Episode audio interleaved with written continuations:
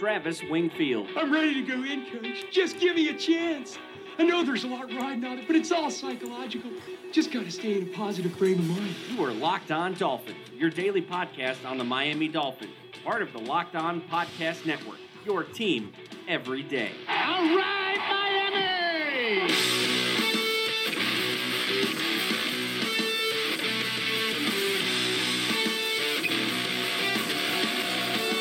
What's up, Dolph fans, and welcome into the Tuesday, February the 13th edition of the Locked On Dolphins podcast. I am your host, Travis Wingfield, and I'm here to bring you your daily dose of Miami Dolphins football. And on today's show, I talk about myself for a change, my weekend trip, and some thoughts in regards to this podcast, some notes on Charles Harris, Bobby McCain, and a preview of the Thursday show when I'll talk about players heading into contract years that need extensions ASAP. And I'm talking Ryan Tannehill and Jarvis Landry yet again, but this time I'm going to turn over to my guest, Jonathan Kinsley at Brickwall Blitz on Twitter. He joins the program. But first, as you guys know by now, I have to remind you to subscribe to the podcast on Apple Podcast leave us a rating and review. That stuff helps us out so much here, more than you guys could ever know. And those reviews you guys have been writing have been totally awesome. And I'm going to read some on the show here coming up soon when I have a chance without a guest. Also, follow me on Twitter at Wingfield NFL. Follow the show at Locked On Fins. And of course, check out LockedOnDolphins.com. Right now, Charles Harris's entire rookie year uh, review piece is up right now on the website, written by yours truly. Check that out. And of course, check out the other Locked On Sports family of podcasts, including the Locked On Heat podcast and Locked On NFL podcast for all the local and national coverage of your favorite teams.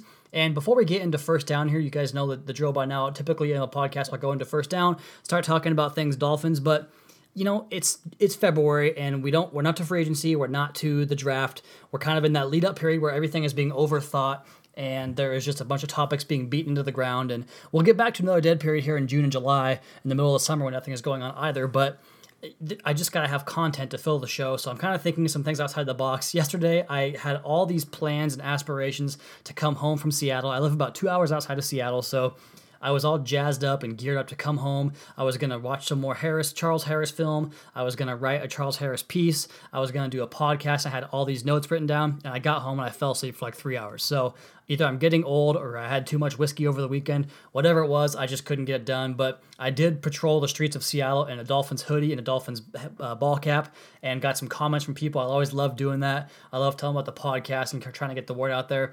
And it kind of made me think for a second. You know, I saw the Locked On Eagles guys had T-shirts made up, and I was curious if I make Locked On Dolphins T-shirts and give them away throughout you know, a variety of different types of giveaways, for lack of a better word. I was interested to see if you guys would be interested in wearing T-shirts. Maybe make a gym T-shirt. You know, wherever you are, if you would wear a Locked On Dolphin shirt, let me know on Twitter, and I'll uh, I'll think about doing that for you guys. I'm probably gonna do it regardless, but I want to see just how much I need to have made up for the entire thing to work. So, Locked On Dolphins apparel coming down the pipe, maybe. We'll see. I'm not sure yet. But I was able to get into work this morning. I had a pretty slow Monday, so I was able to write that piece on Charles Harris, had all the GIFs and all the notes written up, just had to go ahead and edit it and put it together. So that's up on lockedondolphins.com right now. And let's go ahead and dive into first down here on the Locked On Dolphins podcast. That's another Miami Dolphins and it is first down here on the Locked On Dolphins podcast, talking a little bit about Charles Harris and that piece and just kind of what I expect from Charles Harris going forward. In the piece, I compared Charles Harris's stats and, and pass rush productivity. If you guys don't know what that is, it takes hits, hurries, and sacks and it combines them all into one stat called pressures. So pressures per pass rush snap, and that's a really good measure for finding out who is consistently getting to the quarterbacks the most frequently. Cameron Wake has consistently been top of the league in that stat. Von Miller, J.J. Watt, those kinds of guys up in that 15 to 18 percent range in terms of getting to the quarterback with that types of that type of frequency. And Charles Harris from his right defensive end position got to the quarterback 12.5 percent of his snaps this year, which is really really good. And if you take his entire total across the entire or across every position, he was only around like or he was in the same ballpark as Derek Barnett, Olivier Vernon, and Dante Fowler. So not quite where you wanted to be yet, but not a bad start for a rookie, especially with Derek Barnett, who everyone thinks had a really good year for the Eagles, and he did.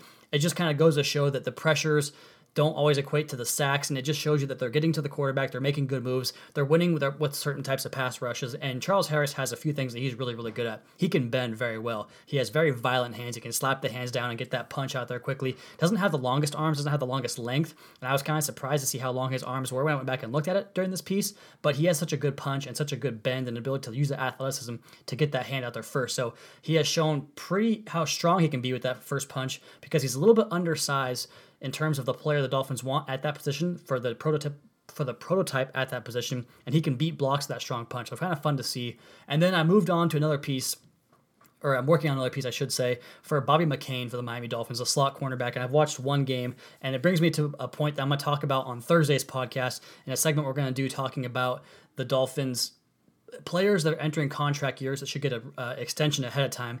Seems like something Miami hasn't done for a long time. We've, we've seen Rishard Matthews, we've seen Olivier Vernon get walk in free agency, and now Jarvis Landry potentially could walk in free agency.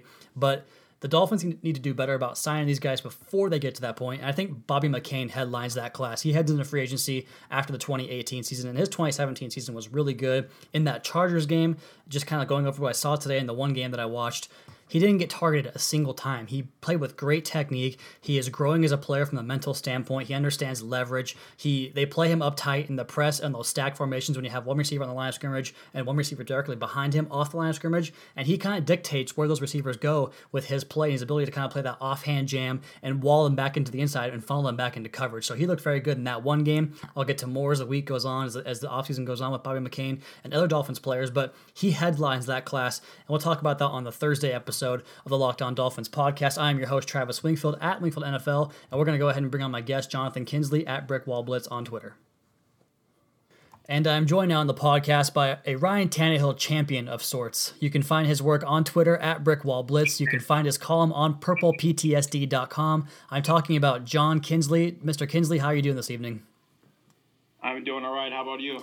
Not too bad, man. Thanks for asking to come on the show tonight. Now, I, I wanted to get you on before I jump into it here because you have you've taken a stance on two of the most polarizing. I wouldn't say polarizing for both of them, but Ryan Tannehill certainly is one of the most polarizing figures for the Miami Dolphins, if not the entire NFL. And then Jarvis Landry, who has this just rabid fan base that supports him regardless of what happens. And so you've kind of taken a stance on both sides of those. And I would say that your stance is probably the least popular of the two in both of those. So I wanted to get you on to kind of bring an outside perspective on the Miami Dolphins because I talk to my guests every single day, or my, not my guests, my, my audience every day, and they kind of know where my thoughts are on these things. So I wanted to bring on somebody else from the outside that puts in the work, that watches the film, that kind of thing. So you good with that?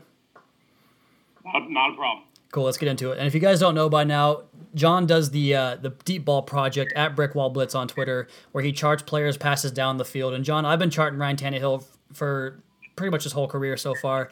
And I just want to kind of have you talk a little bit about the deep ball project, what you do with that exactly, and just kind of how that fits in with Ryan Tannehill and the Dolphins. Well, the deep ball project was something I started back in 2014. Basically, it charts every throw that makes it at least 16 yards in the air, with some exceptions. I don't chart anything that's like like I don't chart throwaways, I don't chart miscommunications, I don't chart plays offset by penalties or plays deflected before they reach 16 air yards. So with each new edition, I've added in new stats, and the most important one that like the one I've emphasized the most is accuracy percentage, which I I first introduced that in the 2015-16 edition of the Deep Ball Project. Accuracy, percentage takes into account how accurate the throw is, regardless of whether it's dropped or not. Tightly contested passes may or may not be considered accurate depending on the placement, and poor attempts in playing the ball uh, are usually considered accurate throws. So with that said, Ryan Tannehill gradually has become one of the more accurate downfield passers in the league. So in the, two, in the 2016-17 edition of the Deep Ball Project, he was accurate on 64.1% of his deep passes, which was fourth out of uh, 31 qualified quarterbacks. Jay Cutler, on the other hand, was accurate on exactly 40% of his deep pass season, which would have ranked 29th if that counted for that edition. Very nice. So definitely a big discrepancy there. And you talked about tightly contested balls, man. As a film watcher, as a quarterback grader of sorts, those are the hardest ones for me to figure out, like the back shoulder throws and stuff. That's a really tough throw to to kind of judge. So I, I see what you're saying there. And so you, you talked about comparing Tannehill to Cutler, and just kind of talk about – in your opinion, what was the big drop off there between the two? Because in my opinion, I think there's a ripple effect that took place across the entire football team from the huge drop off in quarterback play. Do you see it the same way? Well, to get to that, we got to start with uh, Tannehill's 2016 season. So with him, when Adam Gase came along, there really hasn't been this gigantic overhaul in play to me. He was playing the exact same as in seasons past. The thing is, when Adam Gase was hired, he gave Tannehill a scheme that actually made sense. It was constantly giving Tannehill the freedom to audible the line of scrimmage, which someone get Joe Philbin never gave him in the past. And it opened up the playbook to allow more vertical throws. Of course, it wasn't a flawless situation. The offensive line was still awful. The, the tight end situation wasn't really that good. Receivers weren't all that great. But because Gase gave Tannehill that much more breathing room, it allowed him to play in an offense that didn't overwhelm him as much, which was a big reason why the Dolphins were so successful in 2016. So when Cutler came in, he was familiar with Gase's offense during his time in Chicago, but that did not mean he was as good as Tannehill. Of course, as you know, everyone in the media hyped him up as better than Tannehill. After, like surprisingly, after trashing Cutler years prior. So I don't, I don't know. Like the narrative switched in Miami. It, it's odd. But when Cutler came in, he was coming off a labrum injury in his throwing shoulder. Combine that with the Dolphins giving him 10 million right away, you just saw a complete disinterest in his mechanics and footwork. Cutler would constantly backpedal when passing, even on plays where there wasn't pressure at all, and this affected the throws he was making.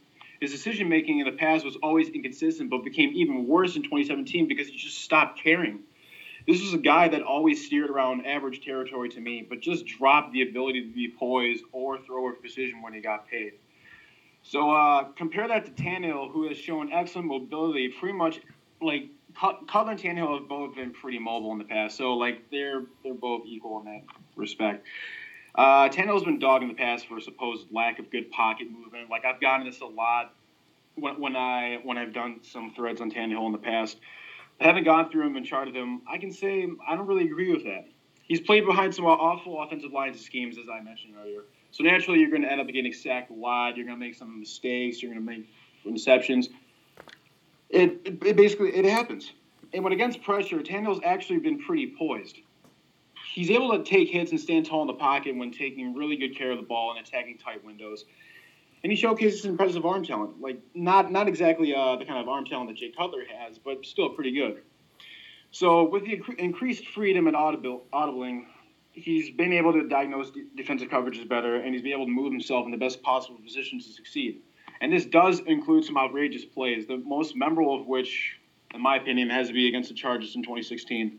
In that game, uh, Tannehill was rolling out of the pocket and it was about to get drilled by uh, defensive ta- tackle Tenny Palatoy, what have you pronounce his name, but he was he's a defensive tackle for the Chargers. Like Tannehill saw this, but was able to keep his composure, stop, settle his feet, make a poised throw just before getting the smackdown. Uh, that throw, like to Kenny Stills, was perfect and resulted in a 39 yard touchdown. So it's one of the most spectacular throws I've ever seen any quarterback make. And to my knowledge, should be used to dispute with people who think Tannehill is lacking in pocket movement. And that GIF has been used or spread around the Dolphins community quite a bit, if you, if you can believe it or not. I'm sure you can. But I thought there was a throw in that game that was, if not more impressive, just as impressive. Late in the game when he got hit, and, uh, and there was a roughing the passer call on the on the play when he threw it to DeVante Parker downfield. That was some incredible accuracy under pressure. And he's been that quarterback his whole career. You know, he takes a lot of hits and stands in there and makes the big throws. But you talked about the offense a little bit, and it's just crazy to me. Like I've been, like I mentioned, I've been charting some of the older Tannehill games, and if you go back to 2012 and 2013, they ran so little play action passing game with him and the two tight end sets, and that's like his bread and butter, man. He is so good outside the pocket. He is so good in play action, and they just didn't do it. So it was really strange. So I'm with you on that. Adam Gase brings definitely a, a different type of offense to Ryan Tannehill and one that he can succeed in. Now let's talk about kind of the elephant in the room, and that's Ryan Tannehill's health. Now this is something we talk about, like I mentioned, John, all the time on Dolphins Twitter, Dolphins message boards, whatever you want to call it. Ryan Tannehill's knee problem comes up so dang often, and the first time he didn't get surgery, obviously he tried to do the stem cell rehab, and they said it was going very well. They, they, they told us all that he was going to be just fine, and then he comes back on like the sixth practice of the season or the or training camp. He goes out and gets hurt again. So, in your estimation, is that something that the Dolphins should be concerned about? Is it a big deal, and can he bounce back as soon as 2018?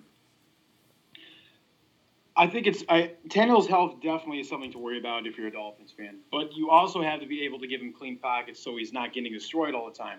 And like obviously, like the injury he suffered last year was a non-contact injury uh, during practice, but when he's getting back on the field and he's trying to shake off the rust, um, you're, you're, definitely going to want to have him get have had this, this sort of uh, the, like this pocket that like teams like the Cowboys, Eagles, or Steelers can provide. So, getting into his health, I can get people why people want to draft a quarterback late. Like I've gotten this several times, and I mentioned Travis, but this is not like say Tony Romo and Dak, Prescott, which made more sense. Romo was 36 at the time when uh, Prescott was drafted, and uh, Tannehill will be 30 this season. So it would make more sense to try and find a backup in free agency to me, while using the draft picks on roster holes such as the offensive line. So the important thing fans have to understand is they got to be patient with Tannehill once he comes back. of course, like like you know it, I know it. He's to get criticized if he struggles early on. All the media heads are to come after him, like they like, oh, bench him, whatever. But he's coming off a torn ACL from last season and a knee injury from 2016. The team needs to live with him getting rid of his rust and struggling early because it's going to take a few games for him to be comfortable again. And it's a shame that recency bias is such a big thing because, you know, we I thought we kind of separated ourselves from the Ryan Tannehill hate speech that was kind of going on throughout the entire course of his career. After he went, you know, seven and one through eight games, had a passer rating over 100. He was top five or six in so many major statistical categories. And obviously, the film guys like you and I can appreciate what he did in those games too. But it seems like, you know, 2017 with Jay Cutler, we thought that maybe that would kind of strengthen the Ryan Tannehill position, but it does it seems to have done the opposite, and team and fans want to go out and get a quarterback now. So it's madness out there. I, I, can't really fathom what you know their thoughts are in terms of that, but I agree with you entirely. And like I mentioned, guys, this is Jonathan Kinsley here. He's at Brickwall Blitz on Twitter, writes for PurplePTSD.com, and we're going to come back and talk about Jarvis Landry and the other skill players from the Locked On Dolphins podcast. And back here with John Kinsley at Brickwall Blitz on Twitter, purpleptsd.com. He is a quarterback guru of sorts. He posts all kinds of gifs on his, tw- uh, his Twitter timeline, and he does some really good stuff with Ryan Tannehill and, and just also receivers and other positions too across the NFL. He's an NFL writer. So one guy that you have positioned yourself uh, kind of unceremoniously amongst Dolphins fans is Jarvis Landry. Now you and I have talked about this on um, some DMs throughout the course of the last few days leading up to this podcast, and I don't think the Dolphins should splurge on Jarvis Landry by any stretch of the imagination. And I know you feel the same way. Yeah, I've been pretty vocal about my opinion on uh, Jarvis Landry, and you kind of have to be when he's set to make big money in either Miami or in another city. Now, before I dive completely into my thoughts on Landry, I want to say that I actually do understand why a lot of Dolphins Dolphins fans like him. He plays with a fiery passion that'll win over the casual crowd, has done a lot of work in the Miami community, and he catches the ball a lot, obviously. So I get that. I understand why Dolphins fans like him. But my problem with him is I just don't think he's that good. I like I, I've, obviously he's a three-time Pro Bowler, but I've never been all that into him in general or the Pro Bowl. If you're going from stats outside of catches, what is there to be impressed by? He had 13 touchdowns in his first three seasons, which is outlandishly low. His career yards per reception stands at 10.1 right now, which again isn't all that impressive. So in 2017, Landry had a career high in touchdowns with nine, but he finished with an atrocious average in yards per reception, 8.8 to be exact. And he's also the first wide receiver in NFL history to put up at least 100 catches and finish with less than 1,000 yards. And that's not something you want out of a guy that's supposed to be a top 20 wide receiver or the best receiver that Miami has. So, getting into the actual skill set, Dolphins fans generally have said Landry's baffling statistical performance this season was a result of Adam Gase badly scheming him. I've gotten that a lot again. Well, in actuality, Landry's skill set skill set, excuse me, is really limited compared to the receivers he's often placed next to. His overall speed is like to me is sluggish, especially when put next to a guy like Jakeem Grant. So this makes it easier for defenders to tackle him, obviously. When asked to work tight gaps in space, he's shown a surprising amount of hesitance and spends entirely too much time trying to make something special happen instead of just getting the yards in front of him. It's like he doesn't have a filter that tells him when to make a move or when to just take what's in front of him. And as a route runner, he's been extremely overrated, in my opinion. Obviously, like well, like everyone, uh, their opinions differ, but Landry largely needs to be schemed open to me to make any progress downfield. His ability to separate just can't compare to his peers. So he's not a guy that you can throw to and expect a large margin of error like uh, Odell Beckham or Antonio Brown or DeAndre Hopkins. Finally, his approach in tight coverage and that the catch point is just surprisingly poor. There was, uh, for example, there was one play against the, the Panthers on Monday Night Football. It was a first and 10 on Carolina's 38 yard line where Landry was running a simple route to the middle of the field, completely wide open. So Cutler threw the ball to him, and right at that moment, uh, corner Kevin Seymour, who was recently traded to the Panthers, I think from the Bills, he was about to throw the ball and prevented Landry from making the catch, and he was able to. But what made it infuriating to me was just how Landry played the ball. He was he, like he was trying to one hand it with his left hand without protecting himself at all. It would have been a lot easier for him to just box out Seymour by jumping, using both of his hands, and putting a focus on ball security once he got hit. It just looked like he wasn't aware of Seymour's presence, but even then, how he played the ball made it incompletion his own fault to me. So I would let Landry walk and go to another team. The Dolphins need to focus more on getting fast to receivers that can create separation and do more than just catch 100 passes every year without doing much else. Normally, ca- obviously, catching 100 passes a year would be a great testament to your quality, but consider it like Landry is the first receiver to do so, but post less than a thousand yards. Granted, like he was 13 yards away from doing it, but got ejected in uh, the final game.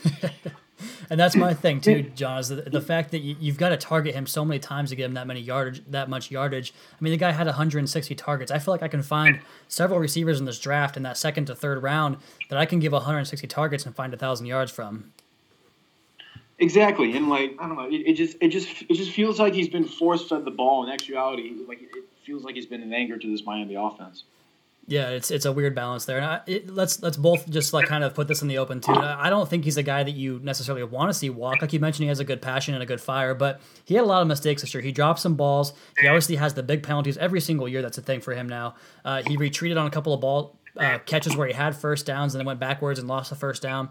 I mean, at what point do you say, "Hey, dude, you're nowhere near this Julio Jones, Antonio Brown money that you're asking"? So let's talk about you know Jarvis Landry if he walks, and you got some guys in the in waiting in the fold for him too as well coming up the pipeline. Other skill players you mentioned Jakeem Grant already. You and I have discussed Kenny Stills. DeVante Parker was a massive bust this year in terms of production.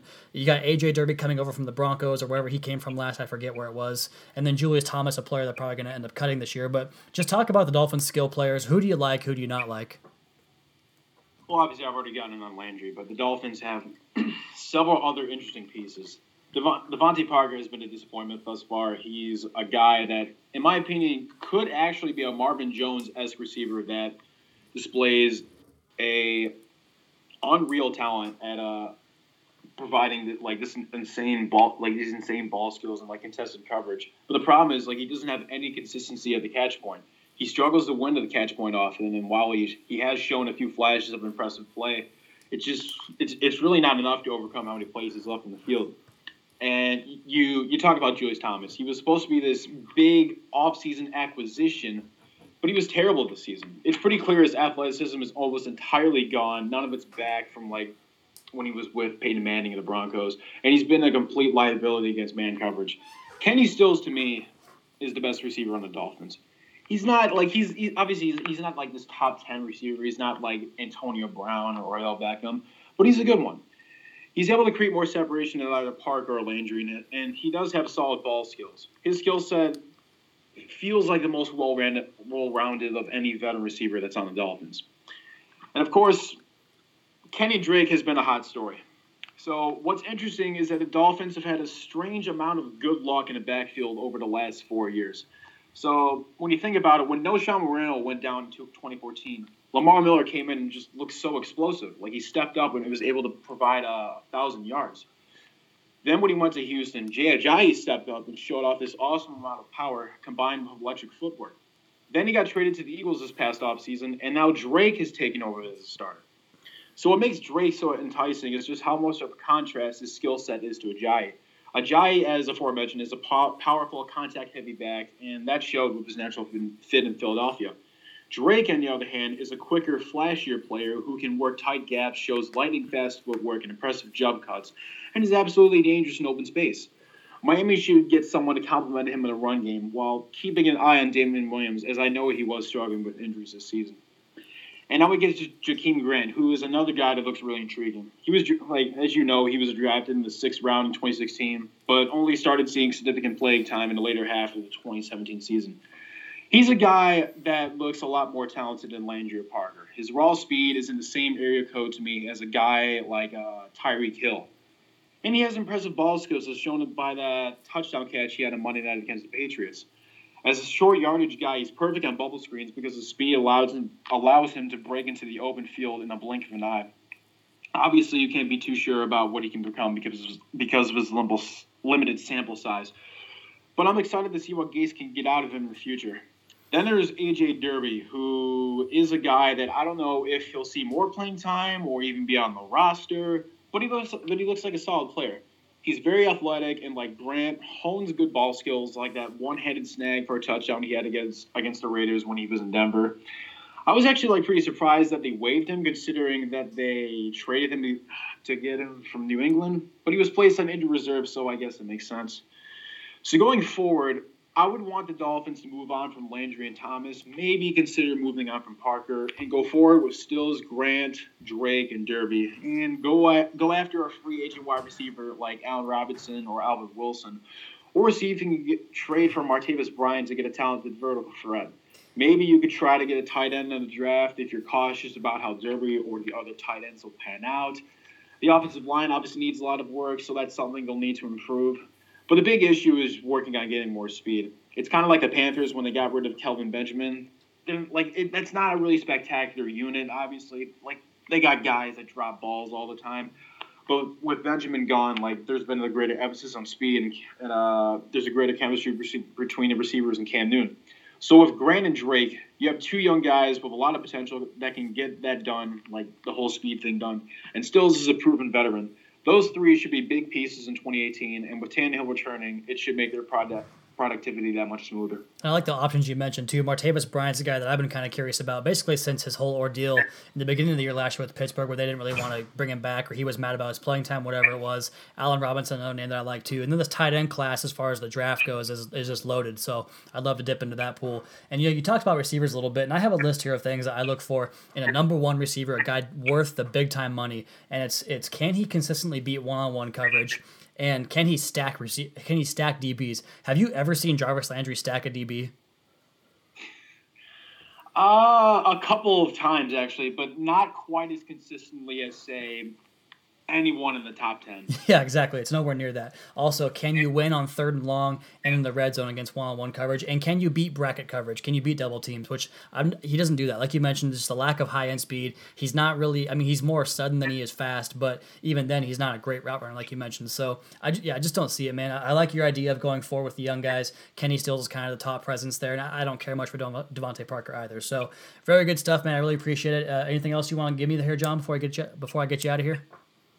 Uh, Tom Brady lost, so congrats, Dolphins fans. you just endeared yourself to the entire fan base. So he is Jonathan Kinsley at Brickwall Blitz. You can find his writing on purpleptsd.com and check out his timeline again, Brickwall Blitz on Twitter. Thanks a lot, John. Thank you. Again, a big thanks to my guest, Jonathan Kinsley at Brickwall Blitz, for coming on and doing the podcast. I apologize for that sound quality. I know it wasn't the best. We had some problems getting it kind of figured out over here, but that will do it for tonight's podcast, guys. Be sure to tune in tomorrow for the podcast, my 100th episode with you guys from the Locked On Dolphins podcast. I'll be joined by Alfredo Arteaga, Artiega at Uptown Report on Twitter. So check that out. He's got some good Dolphins insight for you guys. And so be sure to subscribe to the podcast on Apple Podcast. Leave us a rating and review, and check out the other Locked On Sports podcast for all your local national coverage of your favorite teams. Follow me on Twitter at Wingfield NFL. Follow the show at Locked On Fins, and of course check out at Locked On NFL on Twitter as well as their Facebook page. And lastly, but not leastly, check out LockedOnDolphins.com for all your daily written Dolphins content needs. We'll be back tomorrow with the 100th episode of the Locked On Dolphins podcast, hosted by your truly Travis Wingfield, for your daily dose for Miami Dolphins football.